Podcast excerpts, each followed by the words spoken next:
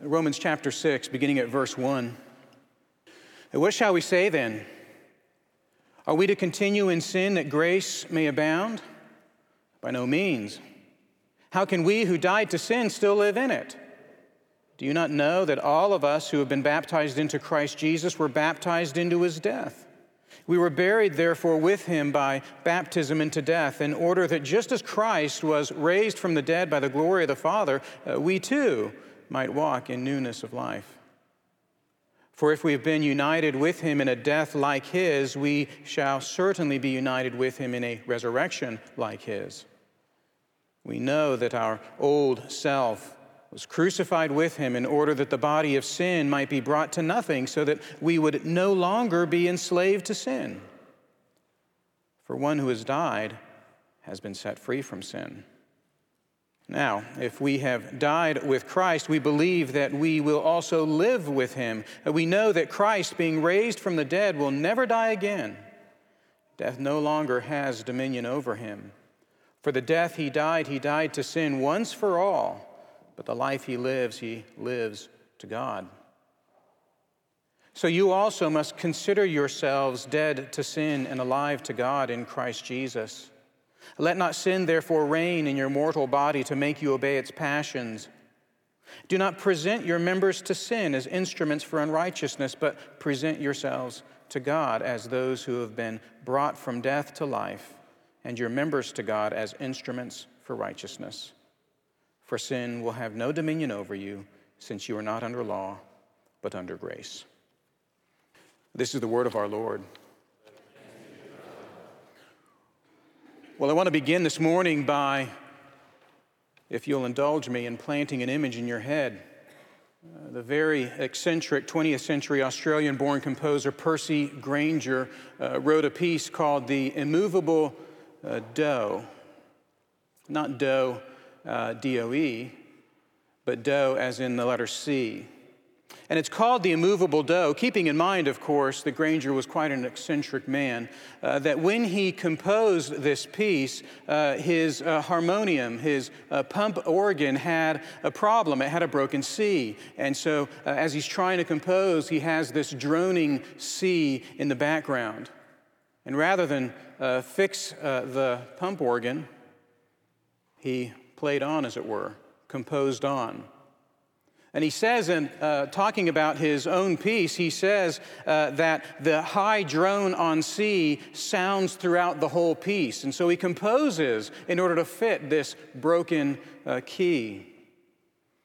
And as the piece goes on, there's always a droning C in the background. It's called the immovable do. It's a beautiful piece of music, but it seems as though he was too lazy to fix the harmonium.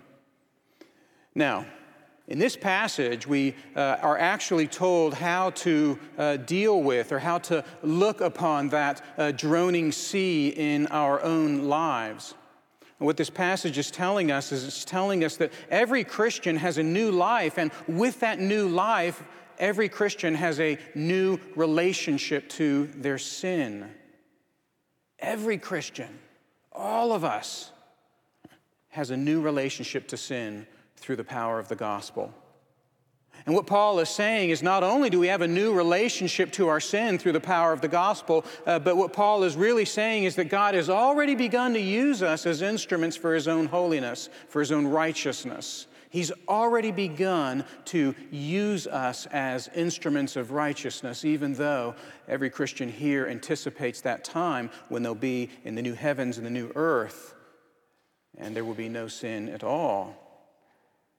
Now, Paul opens our passage in the first two verses uh, quite clearly for us. Uh, a, a child could understand. He opens with a very practical question. Now, it's a revealing question to be sure, but it's very practical. And, and really, what Paul is saying uh, with this question is, is he's asking Are we to be content with sin in our lives? That's the question. Are, are we to just be content with the sin in our lives? We might ask, looking at verses 1 and 2 of chapter 6, what it, what it is that provokes such a question are we to be content with sin in our lives?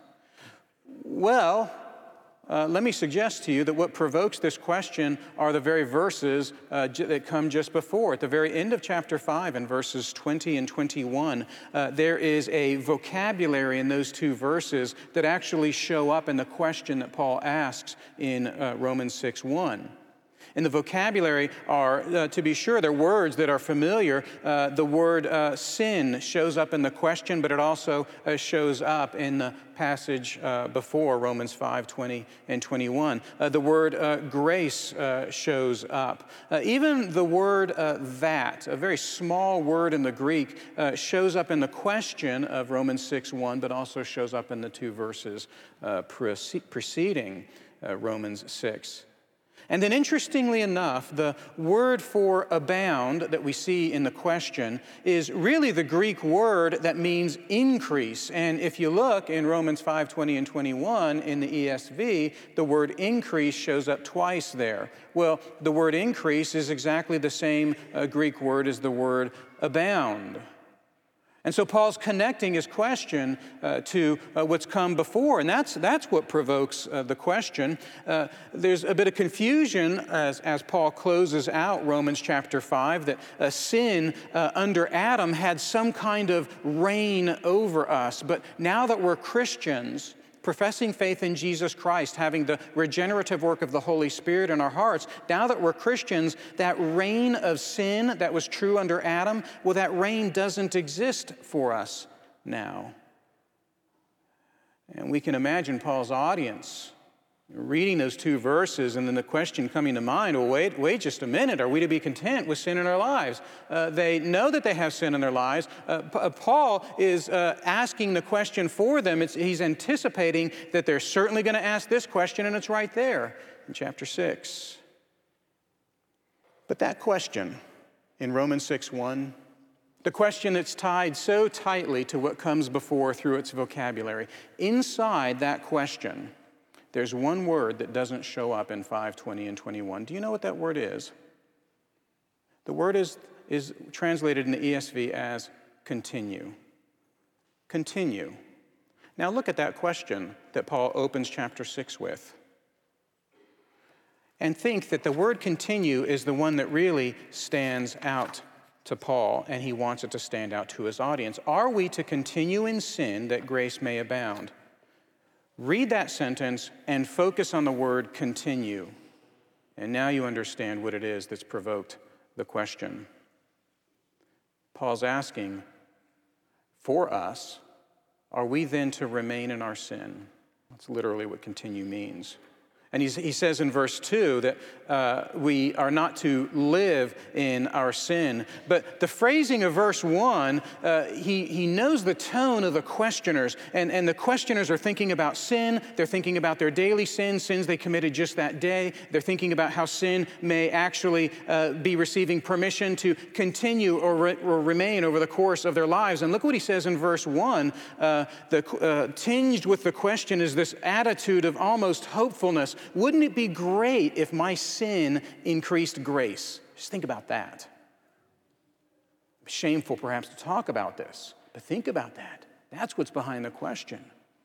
Wow, wouldn't it be great if my sin actually served to increase grace?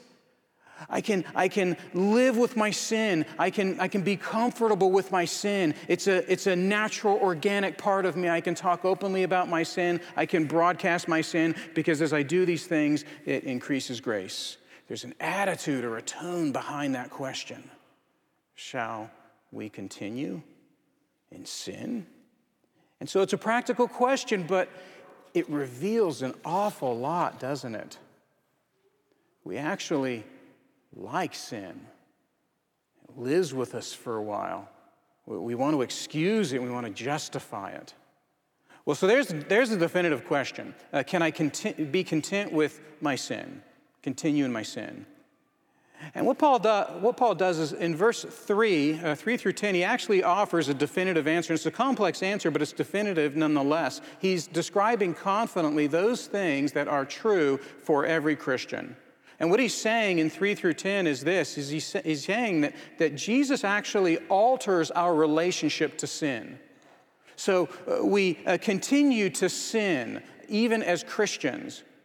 But what Jesus has done, his uh, work of death, his uh, work in the resurrection, uh, what Jesus is doing is he's actually altering that relationship that we have to sin. Now, if you have uh, heroes in your life, all of us do, there are certain things that your heroes have the power to do, even if they're dead. Uh, your uh, heroes have the power to inspire you to, to lighten your heart, to embolden you, to uh, increase your desire to do better at what it, whatever it is you want to do better at. So, if you're a hero is an athlete who has died, uh, that athlete can inspire you. But not only that, your heroes have the ability to be examples to you even after they die.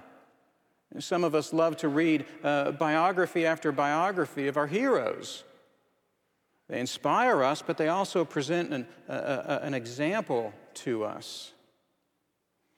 Well, what Jesus does, heroes can't do. Have you ever thought what it means as a Christian to say something like, Jesus continues to reign? What does that mean? Well, it means that he is in charge of the world. It means that he is going to uh, bring, uh, uh, he's going to restore all things. He's going to, to draw me to himself. Uh, Jesus is reigning uh, right now. Colossians 1.17 says that in Jesus all things hold together. And we think the all things are everything out there. He holds them together. Or we look at Hebrews uh, 3 6, that, that uh, he is uh, faithful over God's house, and, and we are God's house. And so Jesus exercises his reign uh, by uh, holding the house together.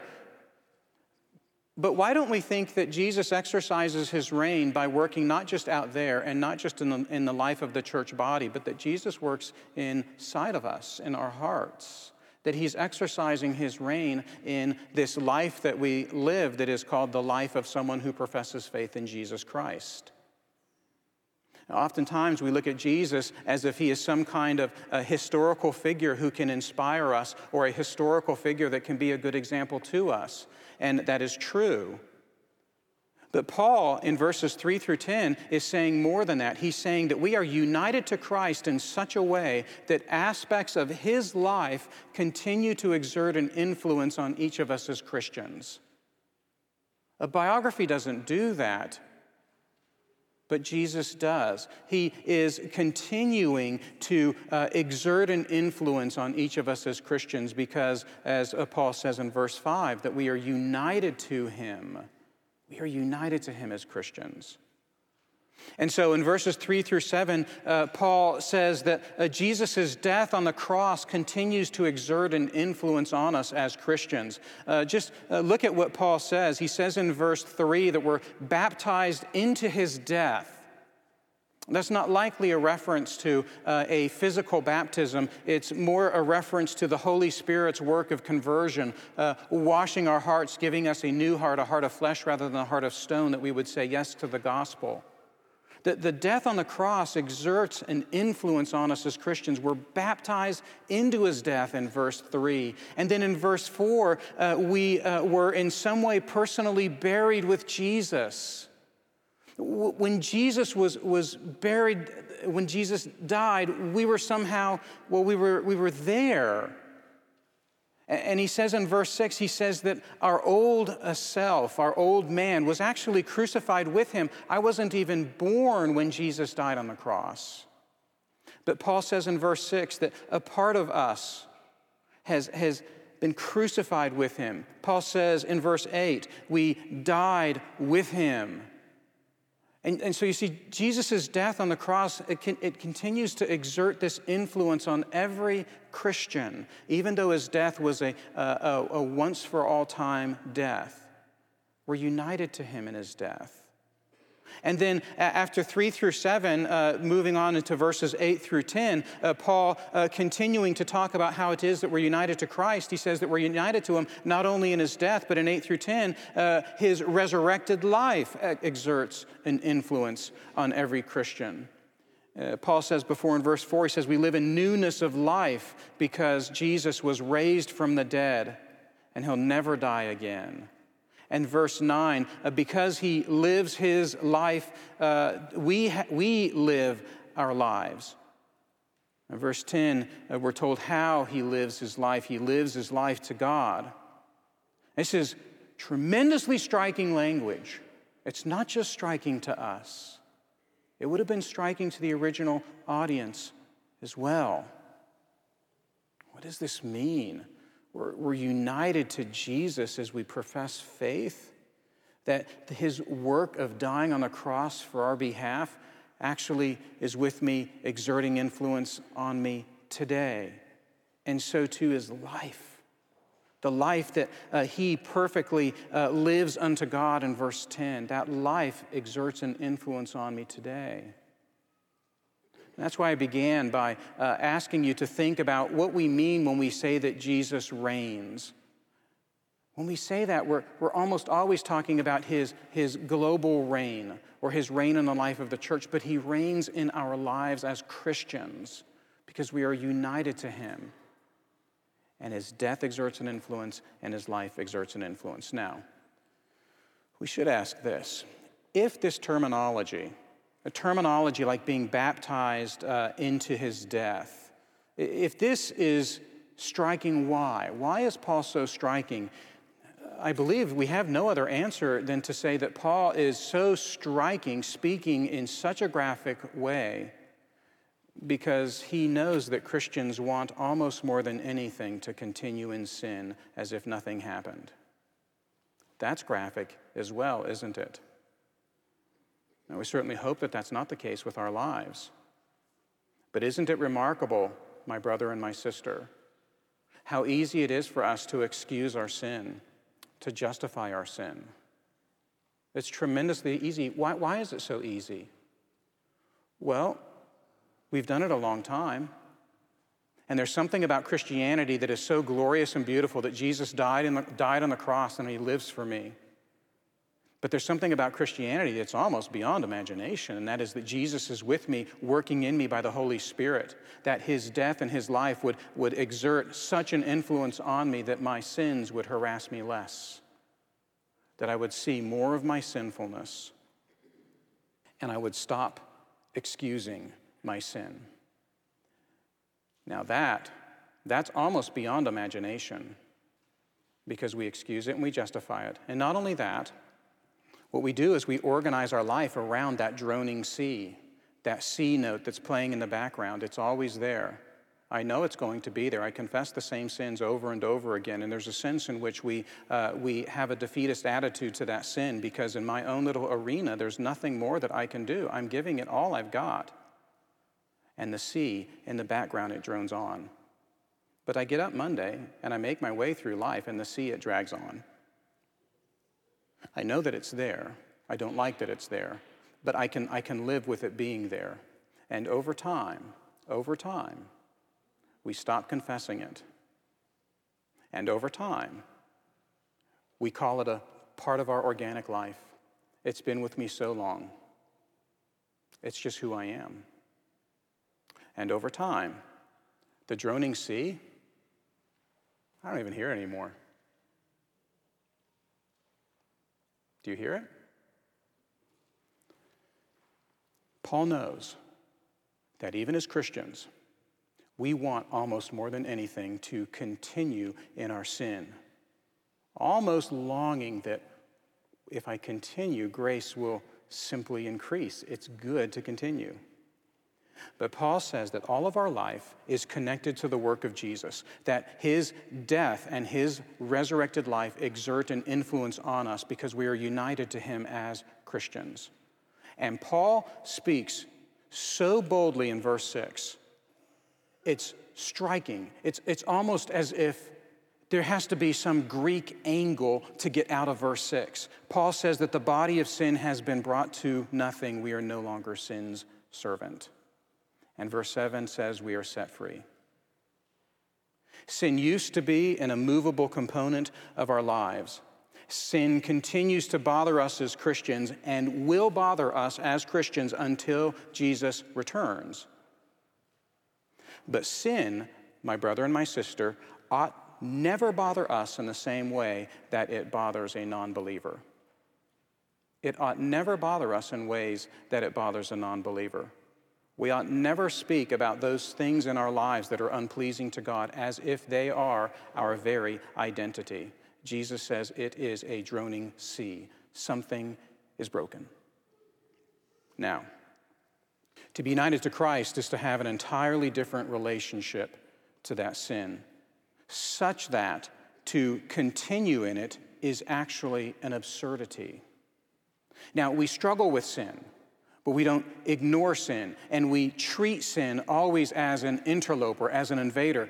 In this passage, Paul is going to close with some, with some remarkable applications Oftentimes, when scholars look at Romans, uh, they assume that Romans chapter 1 through 11 is uh, doctrine and Romans 12 through 16 is where all of the application is. And to be sure, uh, that does happen in Romans. Uh, when you hit chapter 12, which we looked at earlier in the worship service, we find a lot of uh, imperative verbs, a lot of commands. This is now what you are to do. But in this passage, in verses 11 through 14, Paul actually brings forward some of those commands. In fact, he brings forward three of them. And we have three practical applications in this passage. Now, keep in mind where we started. We started in, uh, in, where Paul actually understands that we, that we desire to continue in our sin. And then Paul describes a reality, a reality that is true for all Christians. All Christians are united to Jesus in his death and in his life. All Christians have the influence, the reign of Jesus in our lives each and every day. And so the practical question shall we be content with our sin? Shall we continue in our sin? He answers with a definitive answer that Jesus has actually altered that relationship that you have with sin. Such is the power of the gospel. And, well, now what?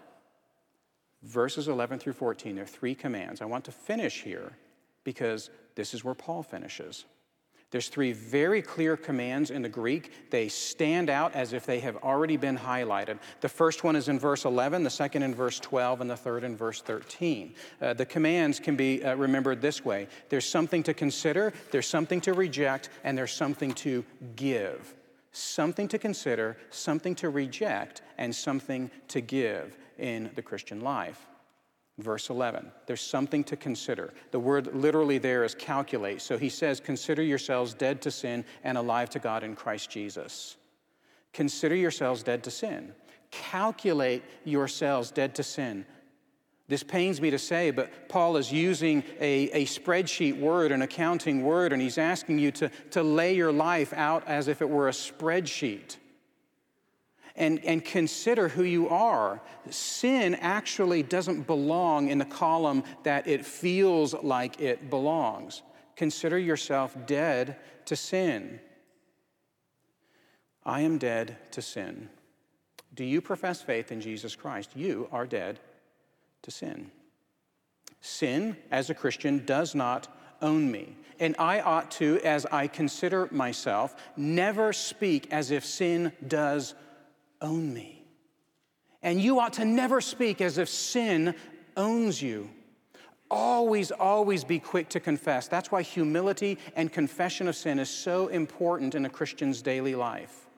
An awareness of sin, a growing sorrow for sin, through the help of God's scripture, through the help of life, the, our life in God's church. That is good for a Christian to know our sin because we can confess our sin.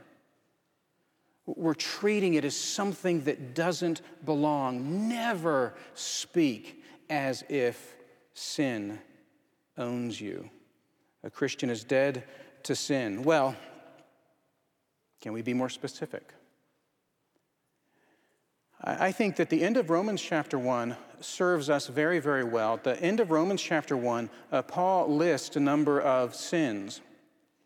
And when we ask the question, well, uh, am I dead to some sins but not other sins? Uh, am I dead to all sin? Uh, when we look at the end of Romans chapter 1, uh, Paul gives a list of those things that are displeasing to God, those things that are, as our confession says, transgressions against God's law. The, this is what sin is. Uh, you and I don't get to determine what sin is. I am dead to sin. And in the end of chapter 1, I am dead to covetousness.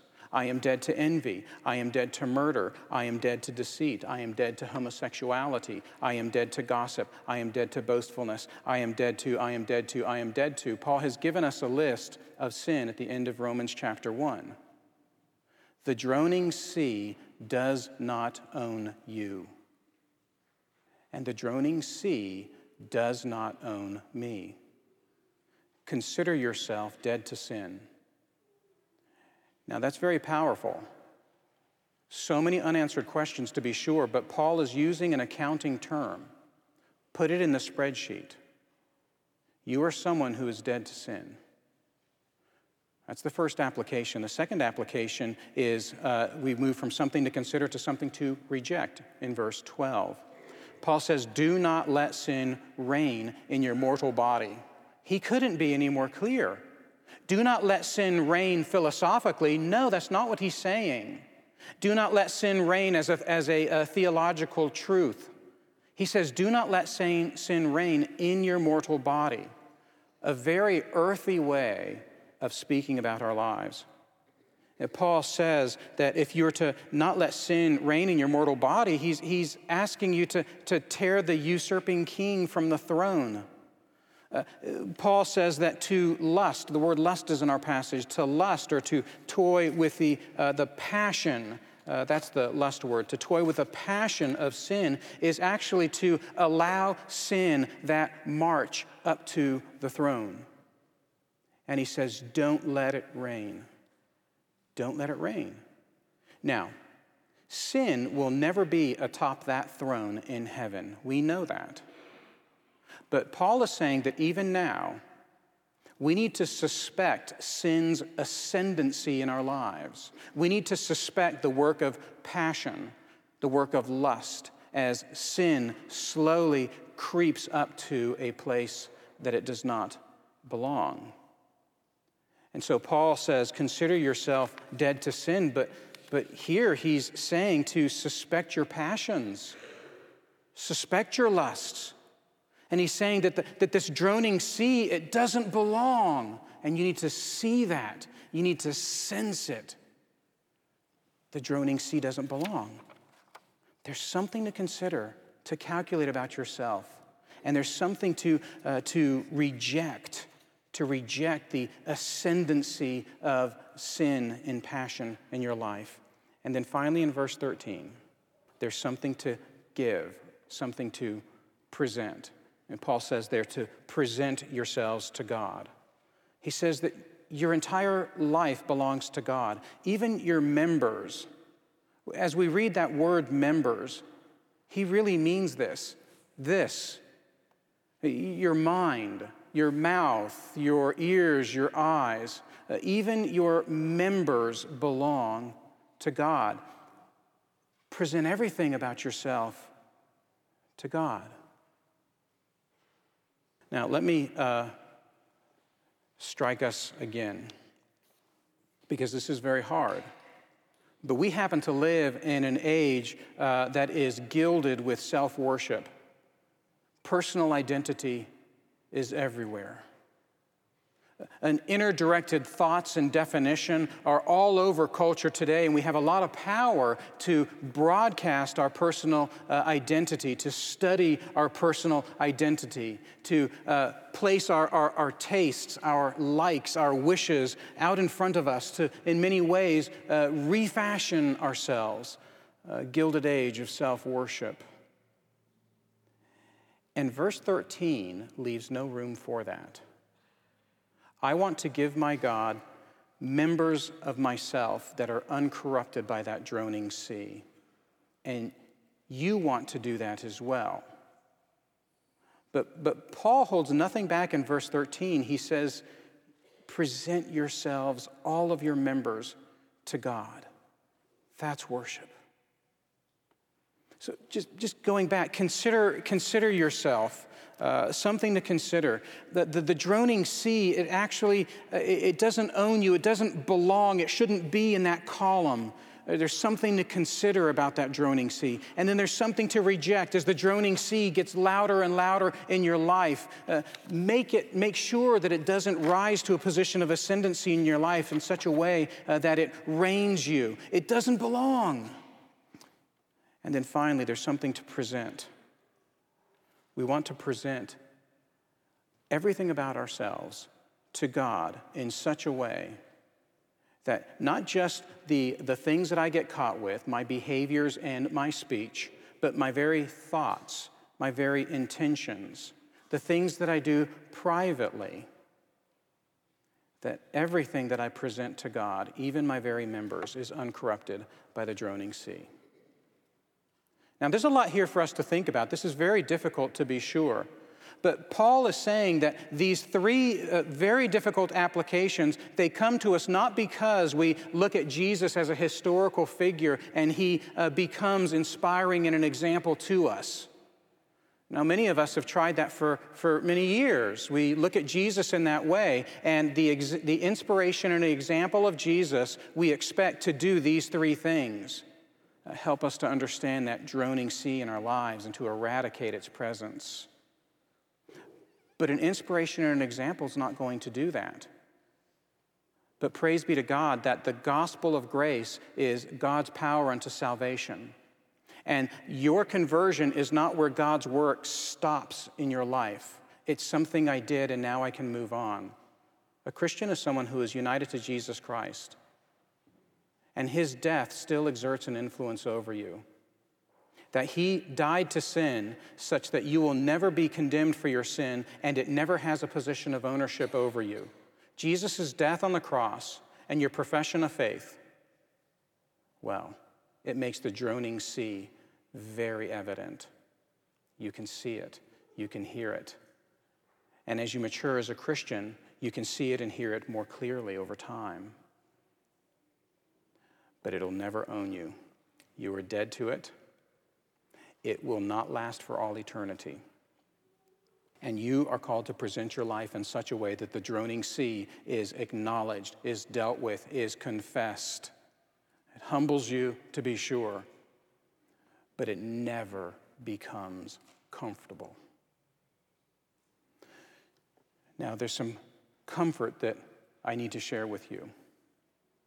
You and I, as Christians, are not alone. We're not alone. We have the Holy Spirit dwelling richly in us. How beautiful that God knows about my desire to continue in my sin, and yet He still tabernacles with me. He knows my love for my sin. He knows my tenacious grip upon my sin. He knows my desire to uh, milk out of that sin everything I can. He knows my desire to assume that the only way sin's going to be dealt with is at the second coming. So, right now, get used to the droning C. God knows that about you, and He knows that about me, and yet He has not left you. And He hasn't left me we have the Holy Spirit dwelling richly in us. And this is true for every Christian. Some of you think that your sins are so big and they're so filthy. Fine, they're big and they're filthy. But your Jesus will never, never leave you. And so that's the first thing. You and I were not alone. But here's the second thing what God knows about our sinfulness is actually far more deep than what we know about our sinfulness. Ponder that. He knows things about us that we don't know ourselves. At the second coming of Jesus, that's what it means for Jesus to judge Christians. We will understand more clearly then than we ever have in our life how sinful and filthy we are, how utterly unlovable we are. God knows our sin more deeply than we know our sin, and He has not left us. And not only that, God continues to magnify Himself in our lives. He continues to work by His Spirit in such a way that sin loses its grip. Sin loses its grip in our lives. He will never leave us, and He is united to Jesus Christ so that the life that we live is a life that is filled with that union. We're dead to sin because of what Jesus did on the cross. We can say things about sin that a non believer cannot say. And the life that we live, we live in newness and fullness and closeness to the presence of God because of the life that Jesus lives before God. Well, every Christian, every Christian has a new life with a new relationship to their sin. And what Paul is saying here is that God has already begun to use us as his own instruments for righteousness. It may be so very slight, but he has already begun through union with Jesus Christ. Let's pray together. Our Father, we would ask that the droning C, that that music that's floating in the back of our minds, that that music that is exhibited in our thoughts, in our actions, in our speech. We pray, Heavenly Father, that we would consider ourselves dead to sin, that we would reject the authority that sin claims in our lives, and that we would present ourselves, all of ourselves, to you as pleasing in your sight. And we can do none of these things without your Holy Spirit. We thank you, Father, for being with us for your own glory. In Jesus' name, amen.